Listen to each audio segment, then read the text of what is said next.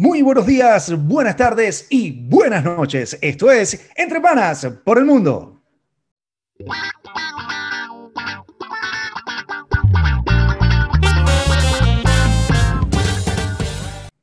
Señores, bienvenidos a Entre Panas por el Mundo con nuevo Venga. Episodio.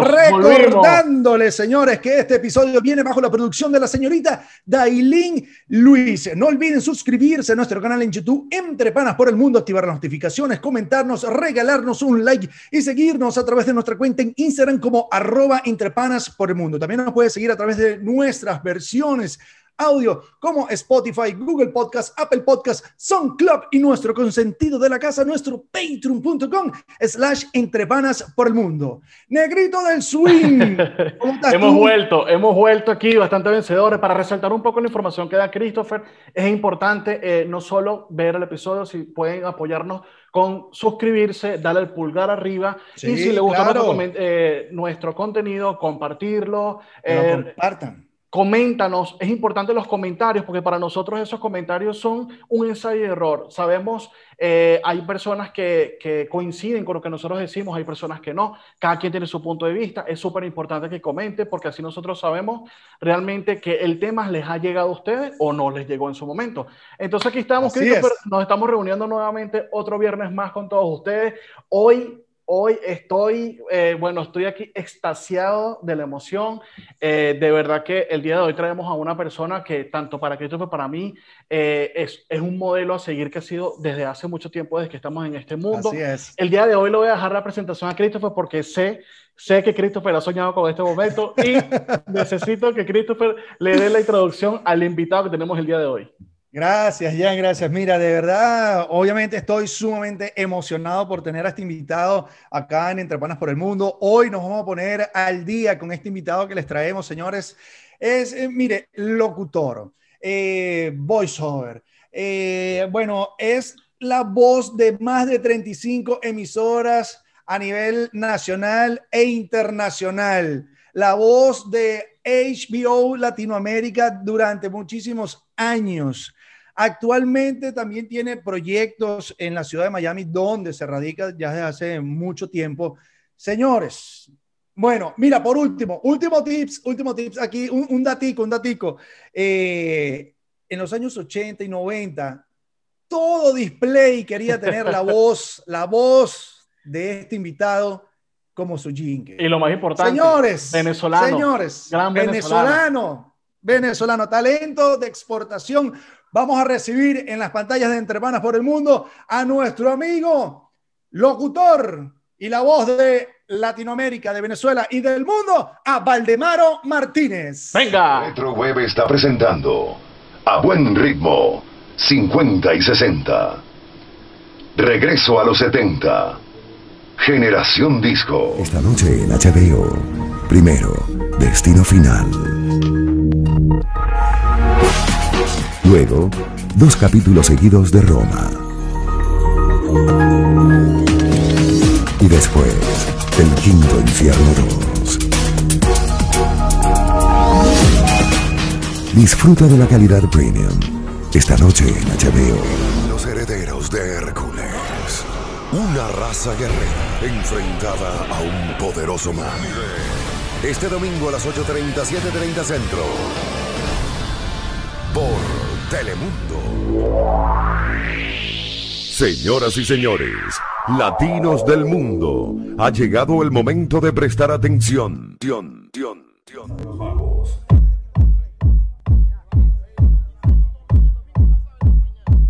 Dale guay.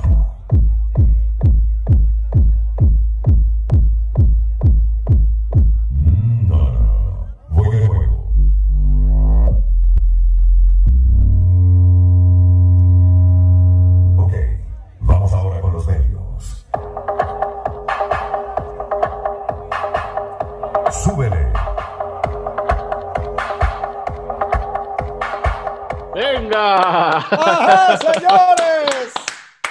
Se conectó con nosotros. Bueno, Valdemaro. ¿Qué tal, amigas y amigos? ¿Cómo están? ¿Cómo les va? ¿Cómo anda todo?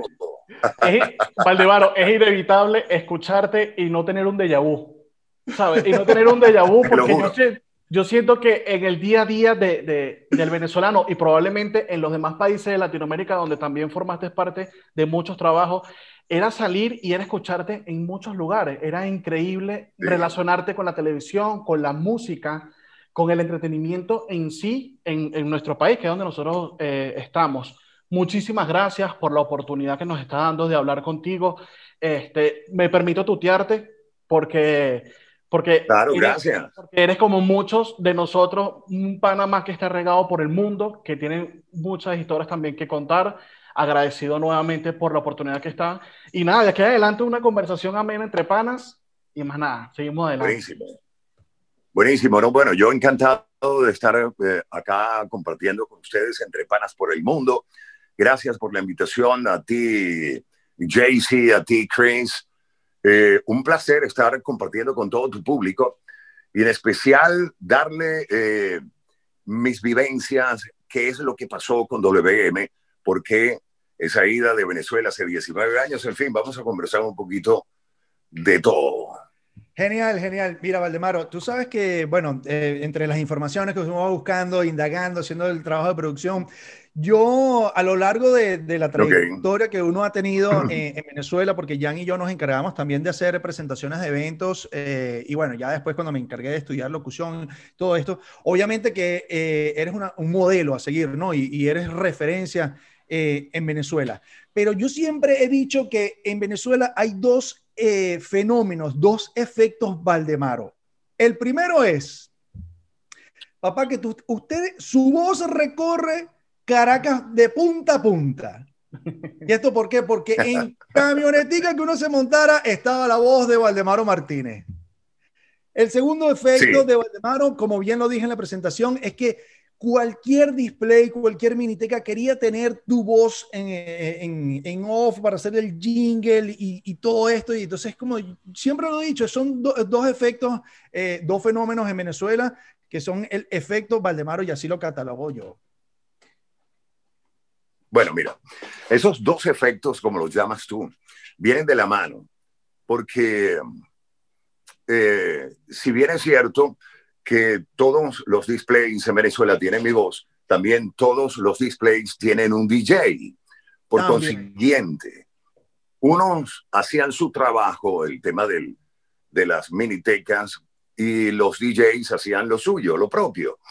Y cuando se juntaban, bueno, tenían un show que los identificaba a ambos. En el caso mío, cuando yo me vengo de Venezuela para los Estados Unidos, mi temor, y eso lo dije yo en un post, mi temor siempre fue el no sonar más en Venezuela, porque ¿cómo hacía yo radio estando acá en Miami sin la tecnología que tenemos ahora? Porque en ese momento, cuando yo me vine, hace 19 años, no teníamos esto que estamos compartiendo tú y yo en este momento.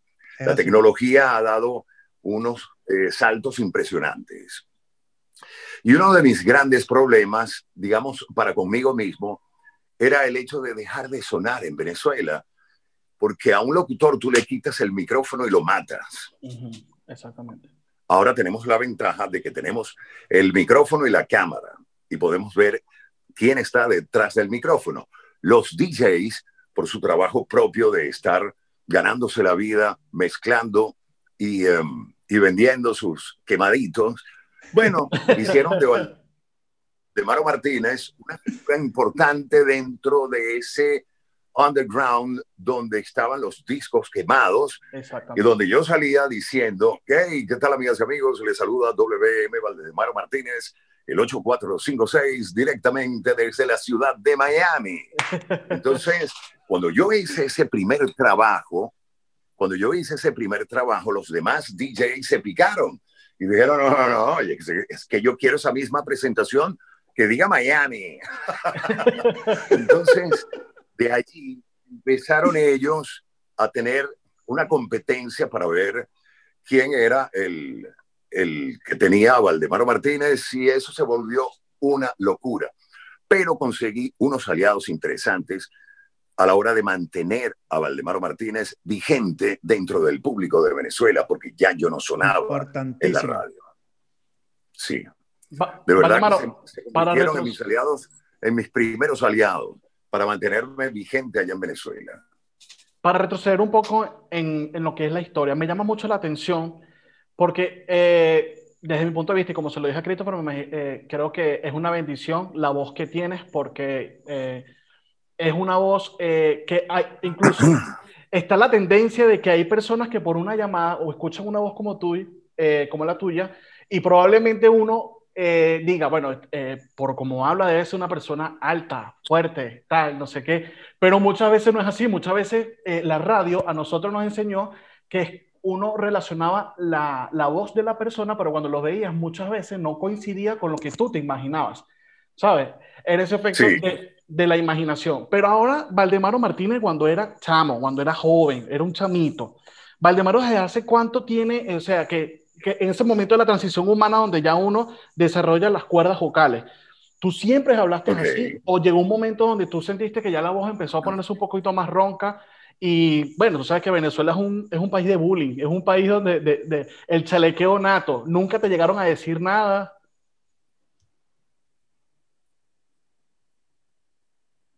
Bueno, mira, en realidad conmigo sucedió todo lo contrario. A mí me hacían bullying porque yo no tenía voz. Wow. Y la voz mía era muy... sí, se parecía a la voz de una niña, más bien. Es increíble. Pero mi voz, cuando llamaban a mi casa, yo atendía el teléfono y me confundían. Yo tengo 5 hermanas. Me confundían con alguna de mis hermanas. Ah, mira, fulana, o con mi mamá. Ah, mire, señora Yolanda, ¿está por ahí Valdemaro? No, no es la señora Yolanda, es su hijo. Que soy yo, está hablando con él. Entonces, no, yo no tuve, digamos que ese problema en mi adolescencia con el tema de la voz. Mi voz más bien se fue curtiendo o fue madurando por allí a los 19, 20 años de edad aproximadamente, wow, más o menos. De paso, mi voz era muy nasal. Yo tuve que dominar el tema de la nasalidad con ejercicios, porque era demasiado nasal. Yo no sabía, no tenía la técnica adecuada como para usar el diafragma, en fin. Y bueno, nada, aquí luego de tanto trabajo, pues, surgió esto. Claro. Valdemaro, ¿desde qué edad empezaste a tener curiosidad por la locución? Obviamente, con esto esta pregunta que te hace Jan, y nos dice que a partir de los 19 años fue cuando empezaste a notar los cambios en tu voz. ¿Qué te llevó al mundo de la locución? Y que bueno, que gracias a eso estás donde estás ahora. Sí, definitivamente que tengo que darle gracias a Dios por haber escogido acertadamente mi profesión, porque yo cuando tenía esa edad, 19 años, en fin, estaba un poco, digamos, no tenía claro qué era lo que yo quería estudiar en la universidad. Bien. Por una parte me gustaba el tema de ser piloto naval, quizás un poco... influenciado por las películas que uno veía con el tema de los aviones aterrizando en un portaaviones, pero yo no me imaginaba que Venezuela no tenía un fucking portaavión. Y, pero era la idea de ser militar o ser piloto naval. Bien. Por la otra, la influencia de mi mamá y mi papá fue determinante. Mi papá era ingeniero civil, matemático, físico, químico. Mi papá fue una persona ligada mucho a la ciencia. Okay. Y de hecho tenía un doctorado en ingeniería civil. Él construyó los diques astilleros de Paraguaná, allá en Venezuela. Era un ingeniero muy respetado dentro de su gremio. Mi mamá, por su parte, era pianista clásica. Mi mamá pasó gran parte de su vida dando conciertos, era una de las mejores intérpretes de Beethoven y de Mozart que existían en la actualidad, en esa época. Mi mamá vivió mucho tiempo en México, donde se dio a conocer como una de las grandes pianistas latinoamericanas y orgullo venezolano dando conciertos allá en ese país, que para aquella época era, digamos, vivía una época dorada, tanto de las artes como el cine y la televisión. Aquella época de Jorge Negrete, de las películas de Pedro Infante, en fin, mi mamá vivió esa época en México. Luego regresa a Venezuela, conoce a mi papá y bueno, tiene la familia Martínez Navarro. Mi mamá Yolanda Navarro, mi papá Valdemaro Martínez. Y digo todo esto porque cada quien quería que su hijo hiciera... Bueno, nosotros somos 7 hermanos. Yo soy el segundo, somos 2 varones y 5 hembras. Con el caso de Valdemaro, mi papá quería que yo fuera ingeniero, que mantuviera sus pasos, la herencia de la ingeniería, las matemáticas y la física. No era que yo era malo, pero tampoco era muy bueno en esas líderes de matemática, física y química. Y por la otra, mi mamá quería... que yo fuera también músico. De hecho, comenzamos a estudiar todos allá en mi casa música a la edad de 7 años. Cuando yo decido tomar un rumbo en mi camino, en mi vida, ya mi papá había fallecido y yo quería, digamos que... porque mi papá me puso a estudiar ingeniería civil. Prácticamente, bueno, obligado, como que impuesto. Mi papá fallece y decido yo cambiar mi rumbo y estudiar publicidad en el Nuevas Profesiones. A todas estas, mi mamá tenía esa intuición materna que le sonaba que su hijo podría ser locutor. No entiendo el por qué, porque en mi familia no tenemos locutores, sí actores. Mi tío, que era Ignacio Navarro, que acompañó a mi mamá durante ese viaje, durante 15 años allá en México, hizo películas al lado de Jorge Negrete, Pedro Infante, sí, en fin. Y era la primera figura, para aquel entonces, una de las primeras figuras de Radio Caracas Televisión. Esa era la parte, digamos, actoral, artística que yo heredé de la familia Navarro. Y... como mi mamá sabía que a mí me encantaba escuchar radio, pues entonces me dijo: Valdemaro, tú tienes que ser locutor. Y yo hablando con esa vocecita, pero mamá, ¿tú crees que yo soy locutor? Con esa vocecita que yo tengo. Tú tienes que dedicarte a la locución. Bueno, seré un locutor mediocre, porque yo no sé, o sea, con aquellos locutorazos que hay allí, Héctor Mayer, Jesús Leandro, Carlos Eduardo, imagínate tú. Pero luego la voz maduró. Y bueno, nada, me hice locutor y gracias a Dios, a la insistencia de mi mamá, que puedo vivir en cualquier parte del mundo gracias a la locución. Fíjate que comentas algo importante. Es increíble. Comentas algo importante porque vienes de una camada donde nosotros, hablo para las personas que no son de Venezuela, nosotros escuchamos en la radio y eran voces peculiares, porque anteriormente la voz del locutor era una voz más engolatada, era una voz más fuerte, era más dinámica, ¿sabes? Quizás ahorita en la transición tú no los puedes decir, que quizás ahorita ya el tema de la voz ya no es algo que quizás se mantenga en el tiempo. Hay unos que tienen esa dinámica o tienen esa habilidad, hay otros que no, quizás tienen otra habilidad, pero igual la expresan en la radio. Pero tú vienes de esa época donde uno escuchaba claro, locutores de voces fuertes, que es donde yo te digo que uno así no los viera, pero donde tú escucharas una voz así, ya tú lo llevabas directamente que, epa, este es el Tigre Rafael. O ¿sabes?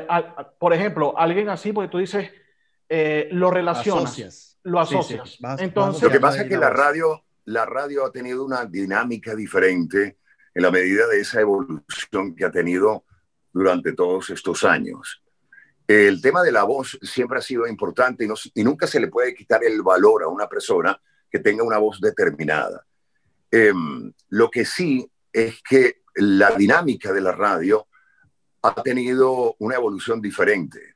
Y también, otra cosa, el hecho de que no han nacido muchachos interesados en la locución que tengan voces, porque hay una combinación entre lo que a ti te gusta y con lo que naces. Claro. Entonces, eso quizás ha tenido un impacto en lo que, digamos, a lo que escuchamos actualmente en la radio, digamos. Tengo mucho tiempo que no escucho la radio en Venezuela, pero a nivel global, la voz siempre ha sido un tema importante y no se puede dejar de lado, porque una voz con una dinámica actual, wow, o sea, impresiona. Hay voces microfoniles y hay voces que no son microfoniles. Tú puedes tener toda la mejor intención del mundo de hacer un programa de radio, pero la voz tuya a veces suena chocante, no sé, o sea, eso hay que saberlo manejar. Hay que saberlo manejar, ciertas técnicas y todo eso. Mira, Valdemaro, ya que estamos hablando de la voz, yo quiero aprovechar de hacerte esta pregunta. ¿Qué tanto puede llegar a seducir la voz de Valdemaro Martínez a una mujer? Bueno, si me llaman por teléfono, se les baja, como quien dice, las que te conté. Porque yo uso mi voz, sobre todo para lograr objetivos. Hay veces que es difícil. Aló, señorita, le habla Valdemaro Martínez, y yo siento ese silencio. ¿De qué? ¿Aló? Epa, ¿me están echando vaina o esto es real? Habla Valdemaro Martínez, y yo quisiera por favor que me ayudara con un problema que tengo. En este momento, su ayuda es bien importante, por favor, ayúdame. ¿Cuál es tu nombre? Ay, yo me llamo María. Ah, ok, María. Entonces he logrado con la voz lo que tú digas. No, papá, pero es que pobre María, pobre no, María. Pero es que escúchame algo. Nosotros previamente a esta grabación, Christopher se contacta con Valdemaro y lo pone en speaker para que hablemos los dos. Ajá. Entonces, esa sensación que sintió María ahí, la pobre ahí, así como callada, la misma la sentimos nosotros cuando escuchamos y que Christopher, nosotros, ¡epa! Porque era como que... era como que... Epa, me suena. Con todo resuena. Claro, y además, como tú bien dices, ese déjà vu me ha sonado muchísimo. Mira, no solamente me ha pasado a nivel de este hipotético caso de la señora María. Te lo cuento como una anécdota, digamos, general. Me ha pasado muchísimo. Por ejemplo, una vez en Nueva York... tengo que tomar agua, el locutor y el agua son inseparables. Una vez en Nueva York, yo andaba en estaba en el carro, había alquilado un carro, y voy a una bomba y entro, porque acá en Estados Unidos el colocar gasolina es diferente a Venezuela, o por lo menos en aquel entonces era diferente. No, la mayoría de las bombas no tenían el sistema de tarjeta de crédito dentro del pump, sino que había que ir a la oficina para que te pusieran $20, qué sé yo, al carro. Okay. Y llego a una bomba del Bronx, yo no sé dónde estaba yo. Buenas tardes, señora, por favor, ¿me puede poner $20 aquí al pump número 6? Y la señora, usted locutor. ¿Usted no es el locutor de la Mega? Sí, claro. La Mega se pega. Entonces, sí, señora, yo soy el locutor de Mega 90. Ay, ¿usted me puede decir eso que usted dice? Sí, Mega 97.9. La Mega se pega. Ay, Dios mío. Ay, Dios mío. No, yo tengo que llamar a fulano de tal. Mira, mijito. Aquí está el locutor de la Mega. Sí. ¿Qué quieres hablar con él? ¿Aló? ¿Quién habla? Ay, fulano de tal. Bueno, me ha pasado mil y unas con esto. Entonces, imagínate, yo estaba tan apurado en colocar gasolina, me tuve que quedar dándole, bueno, no sé, un discurso así. Sí, increíble. Mira, increíble. Y en la radio me pasó muchísimo. Es algo cómico que me dice. En la radio trabajando, porque teníamos... Dime. Sí, te escucho. Dime. Que es algo... bueno, en la radio cuando yo trabajaba... Creo que tenemos un delay. Ajá. Cuando yo trabajaba en Venezuela. Ajá, ok. Cuando yo trabajaba en Venezuela, la única forma de comunicación que teníamos era ese teléfono que vibraba allí, en el estudio. Y yo decía, buenas tardes, 107, la mega estación. ¡Ay, no! Me derretí. ¿Qué es esto? Mira, mi amor, tú me puedes decir mi nombre, pero... no sé, así, tipo Barry White. Y yo decía, hey, baby, I'm gonna lick all your body with my tongue. ¡Ay, me desmayé! Claro, no, efecto, entonces vamos a llamarlo efecto María, por favor, porque te agarran todas esas mujeres así. El efecto vez. María. El efecto María, sí, muy gracioso. Muy gracioso, muy gracioso. Y bueno, ha sido de verdad. Quería aprovechar el momento también de consultarte. ¿Cómo ha sido ese proceso? Obviamente que has estado en el mundo de la locución, ¿no? Pero el llegar a ser este venezolano que hace 19 años se va de Venezuela, llega a un país totalmente desconocido, tiene que empezar a buscar la manera de conectarse con esta pasión de la locución y de alguna manera lograrlo, pero llegar a ser la voz oficial de HBO Latinoamérica, ¿Cómo fue ese proceso para poder llegar ahí? Y ojo, no solamente, claro, te hablo de HBO Latinoamérica porque es como lo más ícono en Venezuela, pero sé que también tienes una amplia variedad, bien sea de productos, de servicios, a las cuales tu voz pertenece. Sí, bueno, mira, en realidad yo me fui internacionalizando poco a poco desde Venezuela. Bien. Y te voy a comentar cuál fue mi primer trabajo a nivel internacional. Resulta que por cosas del destino, afortunado Dios, afortunado yo por ese destino, me invitan para el concierto de la Cumbre del Rock en Español que se daba en Puerto Rico. Bueno, viva el caso que llego a Puerto Rico y conozco allí a Billy Fourquette, que en paz descanse, que era el locutor de Mega 106.9 FM, la mega de Puerto Rico. Digamos que la primera mega que salió a nivel mundial. Eso bien. Es historia. Cuando llego allá, por una invitación, no sé quién nos hizo la invitación, creo que fue Franco De Vita. Bueno, el hecho es que yo estoy en el Hiram Bithorn, que es un estadio importante, allá en Puerto Rico. Y me presentan a Billy Fourquette. Y yo empiezo a hablar con Billy. Y Billy dice, no, pero ¿qué es esto? Yo nunca he escuchado a un locutor como tú. Pero ¿dónde trabajas tú? Y eso y lo otro. Bueno, y empiezo a echarle el cuento de Éxito 107.3, que no sé qué. Y me dice, entre otras cosas, me dice, ¿tú te atreves a presentar este evento como si fueras locutor de acá, de 106.9 FM, la mega de Puerto Rico? Claro. Y me toca, y subo al escenario y presento esa cumbre del rock en español. Él me escucha a través de los parlantes y dice, yo necesito a ese locutor en mi radio.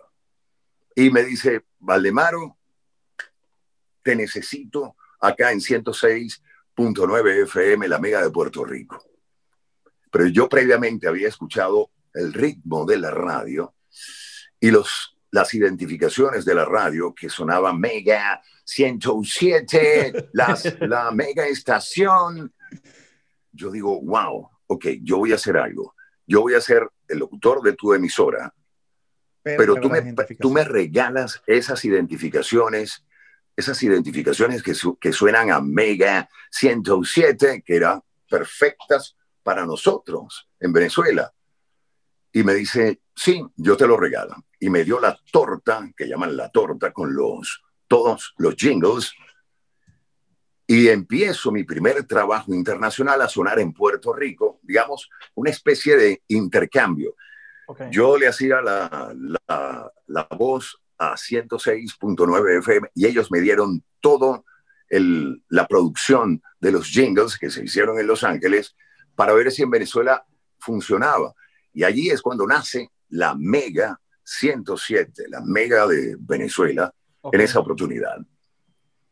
Y luego lo demás fue, bueno, imagínate, estaba Omar Vizcarrondo allí, que luego lo transfieren para la ciudad de Nueva York, a la Mega de Nueva York, como gerente general.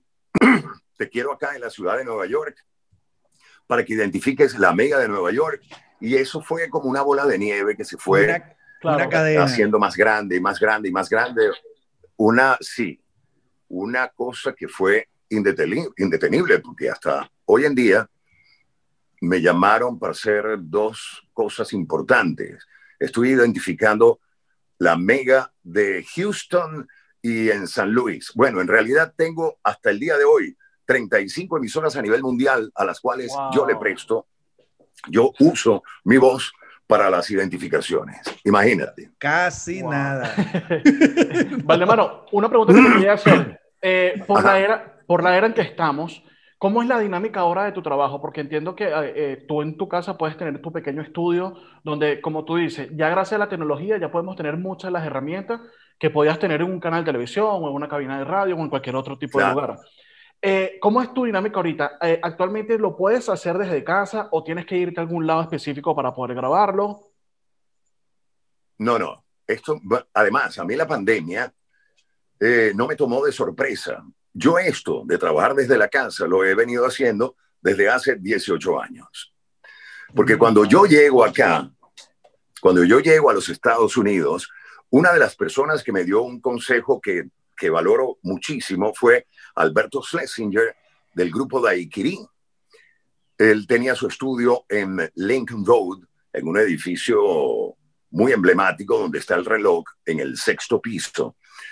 Y tenía yo que grabar algo que él me había llamado, pero yo necesitaba, en ese momento, hace 18 años, y yo no había tomado la decisión de dejar Venezuela, pero sí estaba en que sí y que no. Entonces, Alberto me dice, Valdemaro, si te vas a quedar en los Estados Unidos, tienes que hacerte de un buen estudio. Y me da la tarjeta de una persona que trabaja en Audio One, que es la compañía que me hizo mi primer estudio acá en Miami, que fue quienes le montaron el estudio a Alberto en la ciudad de Miami Beach. Entonces, perdón, yo hace 18 años trabajo desde mi casa. Desde tu casa. Y gracias a la tecnología que descubrí en aquel entonces, pues me evité el tema de estar yéndome que si, por ejemplo, me pasó en alguna oportunidad, estaba trabajando con HBO. HBO tenía sus estudios en Sunrise y yo vivía en ese entonces en Miami Beach. Yo había terminado mi grabación arriba de Miami Beach a Sunrise. Hay más o menos una hora de manejo, de distancia en carro. Termino mi grabación en Sunrise, me devuelvo y cuando estoy llegando ya al driveway de mi casa para estacionar, me llaman de HBO, me dicen, Valdemaro, te tienes que devolver porque nos faltó una palabra. ¡Wow! Oh. Y yo llegué al driveway y bajé y tomé otra vez el camino a la autopista. La palabra era mañana. No puede ser. Mañana.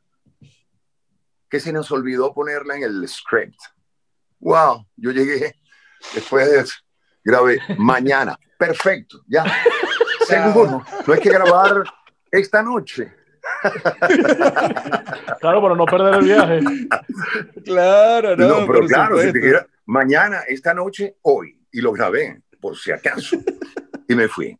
Ahí tomé la determinación de ponerme en mi estudio de grabación y obviamente ya acostumbrar a la gente el nuevo estilo de grabación, porque esto no fue que de la noche a la mañana la gente lo aceptó. Recuerdo la gente de Telemundo, yo en ese entonces trabajaba en Telemundo, y llegaba, por ejemplo, a las 11 de la mañana, y me decían, 11, 11 on the dot, Valdemaro, nada que 11 y cuarto. Y bueno, perfecto, ok, perfecto. Llegaba sharp, sharp, sharp, perfecto. Llegaba súper temprano, y cuando llegaba no había nada que hacer.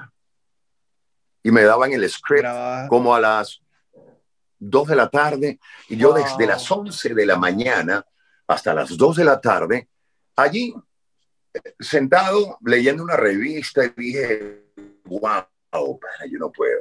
Mientras tanto, ya estaba yo trabajando con otra gente, ya yo tenía mi estudio de grabación, y le dije a Carlos Collazo, en ese entonces gerente de Telemundo, de promociones, le dice, Carlos, vamos a tratar para ver si coordinamos a trabajar a distancia, de manera que tú no tengas la presión de, wow, tenemos a Valdemaro allí, mira, te puedes quedar que todavía no está lista la promoción, sino que me llamas y me dice la promoción está lista y yo de inmediato la grabo.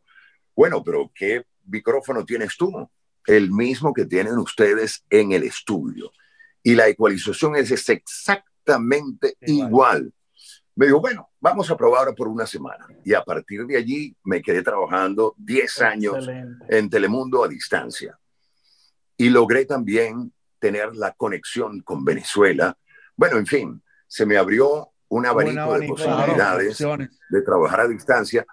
Y los demás locutores entendieron que por ahí era la cosa. Cuando llegan los locutores que llegaron después de mí, ya yo se le había ahorrado el tiempo, que era lo que tenías que hacer, en fin, ya el ensayo y el error. Ya estaba listo y se abrió este... Mira, Valdemaro, para seguir con esta amena conversación, yo tengo una pregunta importante que hacer, y es con respecto a lo que la generación que viene de antes y a la de ahorita, es con respecto a que sabemos que tú que eres locutor de pura cepa, por decirlo así, no es que empezaste en la televisión y terminaste en la radio, sino que eres un locutor que empezó de ahí. Entiendo que ustedes antes lo normal era hacer un curso de locución, obtener tu certificado, tu número, y todo locutor tenía su identificación, ¿ok? Era como algo primordial para trabajar en la radio. ¿Qué opinión tienes tú con respecto a eso, a la locución actual, que lo hemos venido hablando anteriormente? Y es con respecto a que yo no sé si ese requisito ya se cumple, porque ya uno ve tantas caras de muchas personas que en tu vida pensaste que a nivel de radio iban a estar y de repente están. Y no sé si es por un tema de fama, de público, de redes que le dan esas oportunidades, o es que sencillamente eso nunca fue un patrón que había que seguir. Bueno, ¿tú te refieres a la locución que se hace en Venezuela o la locución que se hace a nivel latinoamericano? Bueno, vamos a hablar de Venezuela, que es de donde venimos. Bueno, en Venezuela es un caso curioso porque es uno de los pocos países en Venezuela que le exigía a la persona que iba a hablar por los micrófonos un certificado de locución. Mi certificado es el 84256 y recuerdo que yo dije, bueno, voy a idearme una forma para identificarme que no suene monótona ni aburrida. Por eso me ideé, ¿qué tal amigos? Les habla WM el 84256 Valdemaro Martínez. A partir de este momento estaré acompañándoles a través de 107, la mega estación. Ese certificado era primordial tenerlo para trabajar en la radio. O si no tenías el certificado, pues tenías que ser periodista. Ahora, las cosas obviamente en Venezuela han cambiado muchísimo. Yo no sé si ahora exigen el tema del certificado. No sé, no tengo ni la menor idea. Te puedo comentar, por ejemplo, que hay países como Colombia que no exigen ningún tipo de certificado. Y acá en los Estados Unidos tampoco. ¿Qué pasa con eso? A ver, el hecho de que tengas un certificado no quiere decir que estés preparado para hablar y tener la responsabilidad de tener un programa radial todos los días, porque eso te faculta para hablar, pero no te da, digamos que la calidad como para entretener a un público de diferentes edades y personalidades, en fin. Hay que tener mucho cuidado con el uso del micrófono. Yo se lo digo a todas las generaciones, tengan su certificado o no lo tengan. El tema importante es el respeto hacia el público. Esa fue una de las cosas más importantes que yo he aprendido durante toda mi carrera. Ese micrófono que tienes allí frente a ti o esa cámara te lleva a muchos hogares y muchas personas a nivel global y más hoy en día con el uso del Internet. Totalmente. Por lo que debes tener en cuenta que detrás de esa cámara hay un público que tú no lo ves, pero que está allí y que tienen diversas edades, géneros, en fin. Y sobre todo tienes que meterte en la cabeza el tema del respeto. Sobre todo si estamos hablando en una de las emisoras de radio. Vamos a tocar el tema de las FM o las AMs. Tú tienes que saber que ese micrófono está hecho para entretener, ¿ok? Bueno, hay muchos periodistas que hablan de noticias, en fin. Saber usarlo y saber llevar ese mensaje con el debido respeto hacia ese público que te está escuchando. Eso es básico. Eso es lo más importante de todo.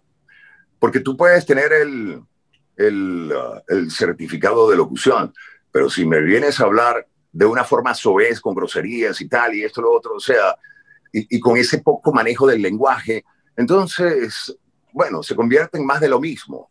Más de lo mismo. La radio, sí. Yo pienso que la radio tiene que evolucionar, ha evolucionado, gracias a las redes sociales, pero también tiene que evolucionar en el sentido de que esos valores fundamentales se tienen que seguir respetando bien, sea ahora y en los próximos 20 años. Es así. Valdemaro, ya que tocas este tema sobre la radio, la evolución, quería ya para ir finalizando tocarte el tema de cómo se ha manejado Valdemaro Martínez en Miami, su ciudad donde se ha radicado, para poder proyectarse internacionalmente. Ya sé que has estado internacional desde que estuviste en Venezuela, donde se te dio esta oportunidad en Puerto Rico, pero obviamente también Miami ha sido un plus, un punch, donde te ha podido abrir a muchas más emisoras, ¿no? Un punto estratégico que de ahí es donde parte todo y cómo ha sido ese proceso para que, oye, Valdemaro Martínez haya llegado a más de 35 emisoras a nivel internacional. Sí, bueno, el hecho de vivir en Miami ha sido importante. Yo tomé Miami como mi headquarter, mi cuartel general, de manera de, desde acá, servir tanto a los Estados Unidos como a Latinoamérica, o Europa.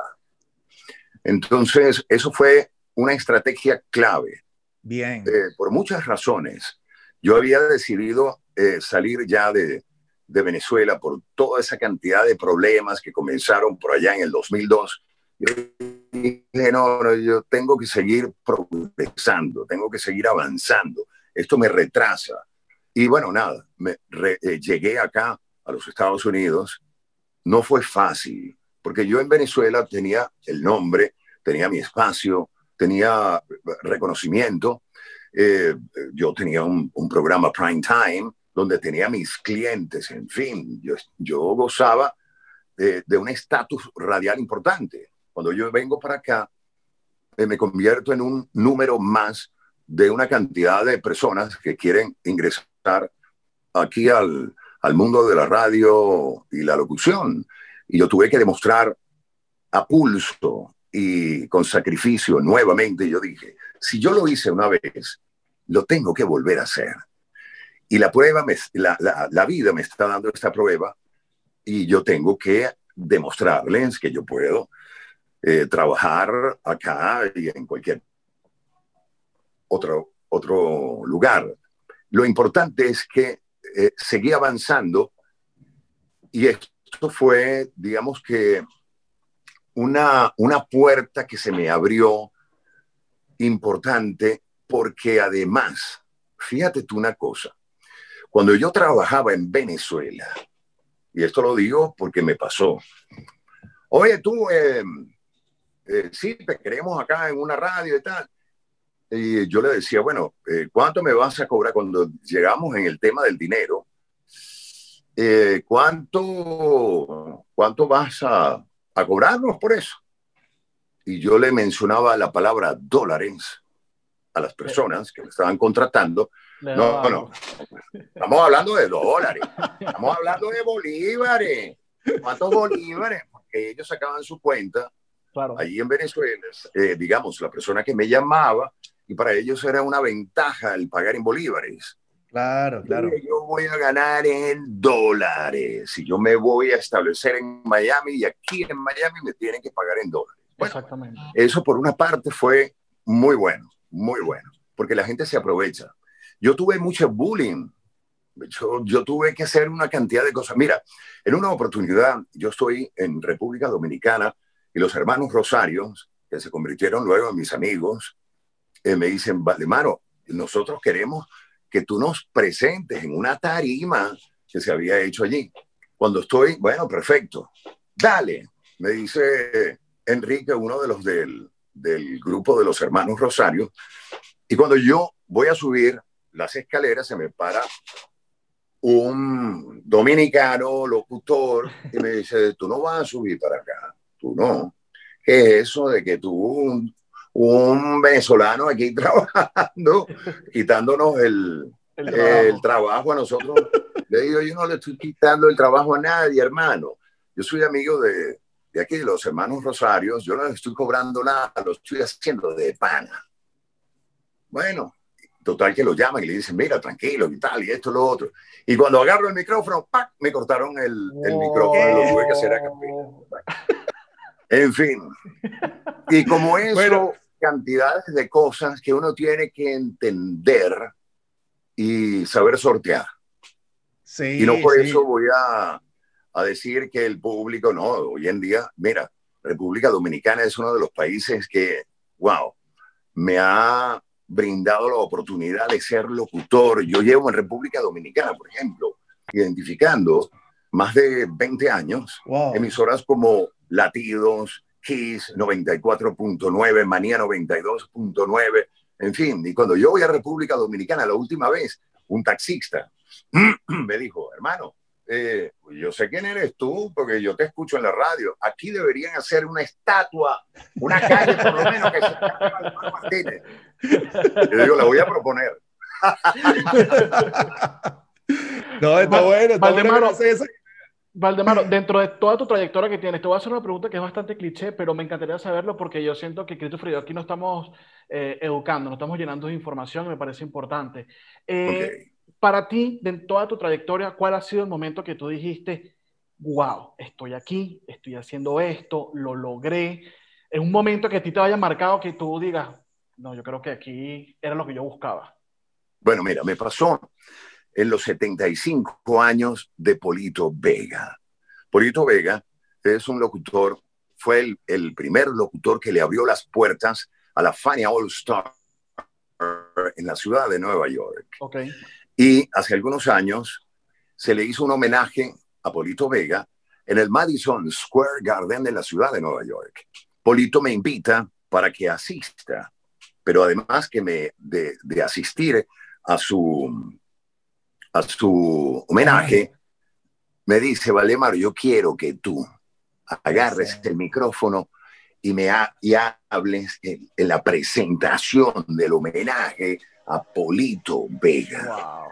Y el lugar, y yo, me dan los micrófonos, perdón, el blackout en todo el Madison Square Garden, wow, y cuando entro, sale el seguidor, y yo, hello, ¿cómo está la gente de New York? ¡Wow! Increíble. Yo decía, estoy en el Madison Square Garden de la ciudad de Nueva York. Yo no puedo creer esto.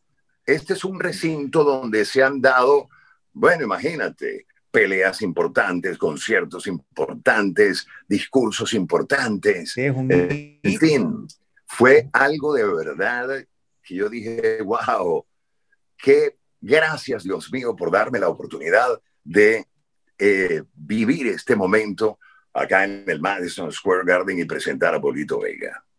Luego me dio la otra oportunidad, fue otra oportunidad de esas que no vuelven, en el estadio de los Mets, porque se hizo la segunda parte. Okay.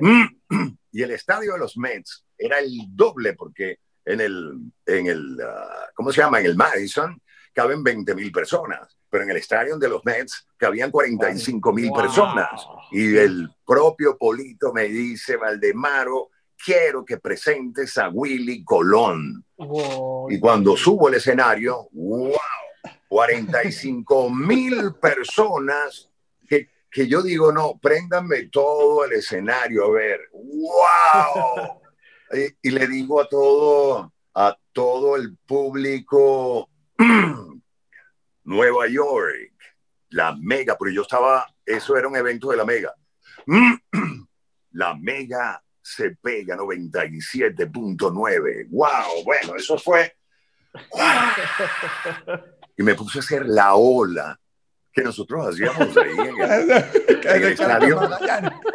en el estadio de béisbol. Hice la ola en el estadio de los Mets. O sea, increíble. Eso fue un momento también importante. Me han pasado cosas maravillosas a lo largo de esta carrera que adoro, que respeto y que definitivamente ha sido una bendición el haberme dedicado a esto. A eso. Y gracias, Dios mío. Mira, Valdemaro, tú sabes que cuando arrancamos el episodio, en medio de la conversación, comentaste que hay personas, hay chicos que realmente no nacen para ser locutores, hay chicos que realmente, o como que ya no nacen con esa vocación de quizás yo quiero ser locutor, así como nacen personas que yo quiero ser abogado, yo quiero ser médico, ¿no? Entonces, claro, yo quiero aprovechar este momento, ya que te tenemos acá como invitado y hemos tenido una maravillosa conversación, que tú, envías un mensaje a esas personas que realmente hoy en día se sienten identificadas con la locución o hacer este tipo de conceptos que nosotros también estamos trayendo, un podcast que se maneja la locución, tienes un micrófono medio, presentadores, etcétera, etcétera, etcétera. Que le envíes un mensaje para que se vengan a este maravilloso mundo de la locución, como ya lo ha vivido Valdemaro Martínez. Bueno, mira, el mensaje que yo le puedo dar a la juventud en este momento es que tengan disciplina a la hora de dedicarse a una carrera, bien sea la medicina, bien sea la arquitectura, o dedicarse a una carrera tan difícil como la locución. La gente piensa a veces que, entonces sí te ganas la vida fácil, hablando, sí. Fácil. Eso es lo que tú crees, eso es lo que tú crees. Detrás de todo esto hay mucho trabajo, mucho sacrificio que la gente no se imagina. Pero lo más importante es que mantengas tu norte. Yo quiero ser locutor, yo quiero ser como Valdemaro. Hay mucha gente que me tiene como de guía y para mí eso me llena de orgullo. Y me da mucho temor por la responsabilidad que implica todo eso, de ser una figura, digamos, ícono para aquella gran cantidad de muchachos que quieren ser como yo. El ser como yo quieren ser locutores y llegar a donde yo he llegado. Lo puedes hacer. Es cuestión de proponértelo y no fallar en el intento. Te hablo de la disciplina, los estudios. Tienes que todos los días investigar, leer la prensa por lo menos, tener un léxico del cual puedas sacar ventaja. Y sobre todo el tema de que nunca llegas al llegadero, como decimos nosotros en Venezuela. El éxito se mide no por el tema de llegar. El éxito se mide en las veces que te levantas, cada vez que te das un tropezón. Ahí es donde tú mides el éxito.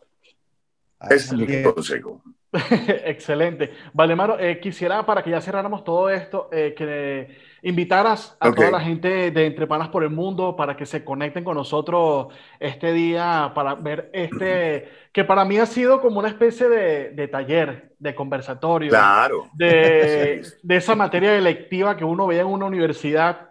El aprendizaje que nos has dado es increíble, nos encantaría que los pudieras invitar en este momento para que se conecten todos y nos veamos y vean esa historia que has tenido detrás de todo lo que has hecho. ¿Ya? Sí, sí, cuando adelante. Quieras. Bueno, ¿qué tal, amigas y amigos? Les saluda WM Valdemaro Martínez, el 8456, directamente desde la ciudad de Miami. Y no se pierdan este conversatorio que vamos a tener junto con Juan Carlos y Chris este próximo viernes 26 en Entre Panas por el Mundo, bien, donde vamos a tener una charla de las cosas que me han sucedido. Y bueno, la vamos a pasar de maravilla, así que no se lo pierdan este próximo viernes 26 de marzo en Entre Panas por el Mundo. ¡Wow! Increíble. Oye, Valdemaro, de verdad que nosotros estamos sumamente, bueno, aparte emocionados por tenerte aquí como invitado y agradecerte enormemente que hayas aceptado la invitación a compartir estas anécdotas, estas vivencias con nosotros y con nuestra comunidad. De verdad que estamos agradecidos desde acá de Entre Panas por el Mundo, pues auguramos nuevamente para ti una lluvia de bendiciones, que se sigan abriendo las puertas y caminos para que sigas triunfando y que esta generación que te ha tenido como modelo también pueda llegar a obtener y lograr todo ese éxito que tú has logrado tanto en Venezuela como fuera de nuestro hermoso país. Tus redes sociales, Valdemaro, ¿cuáles son para que te puedan seguir rápidamente? Sí, @WM La Voz, todas mis redes sociales me pueden ubicar por allí. Y bueno, debo darle las gracias a toda tu gente, en especial a ti, Chris, a Juan Carlos, por haberme dado la oportunidad de compartir con todo tu público en este delicioso encuentro Entre Panas por el Mundo. Ya sabrán un poco acerca de las cosas por venir. Estoy trabajando en un disco importante, pues yo soy músico, soy artista, de eso vamos a hablar en el próximo programa. Y bueno, nada, les deseo todo el éxito del mundo, sigan así, Entre Panas por el Mundo. Gracias, gracias, gracias. Muchísimas gracias a ti, a todas las personas que lo están viendo.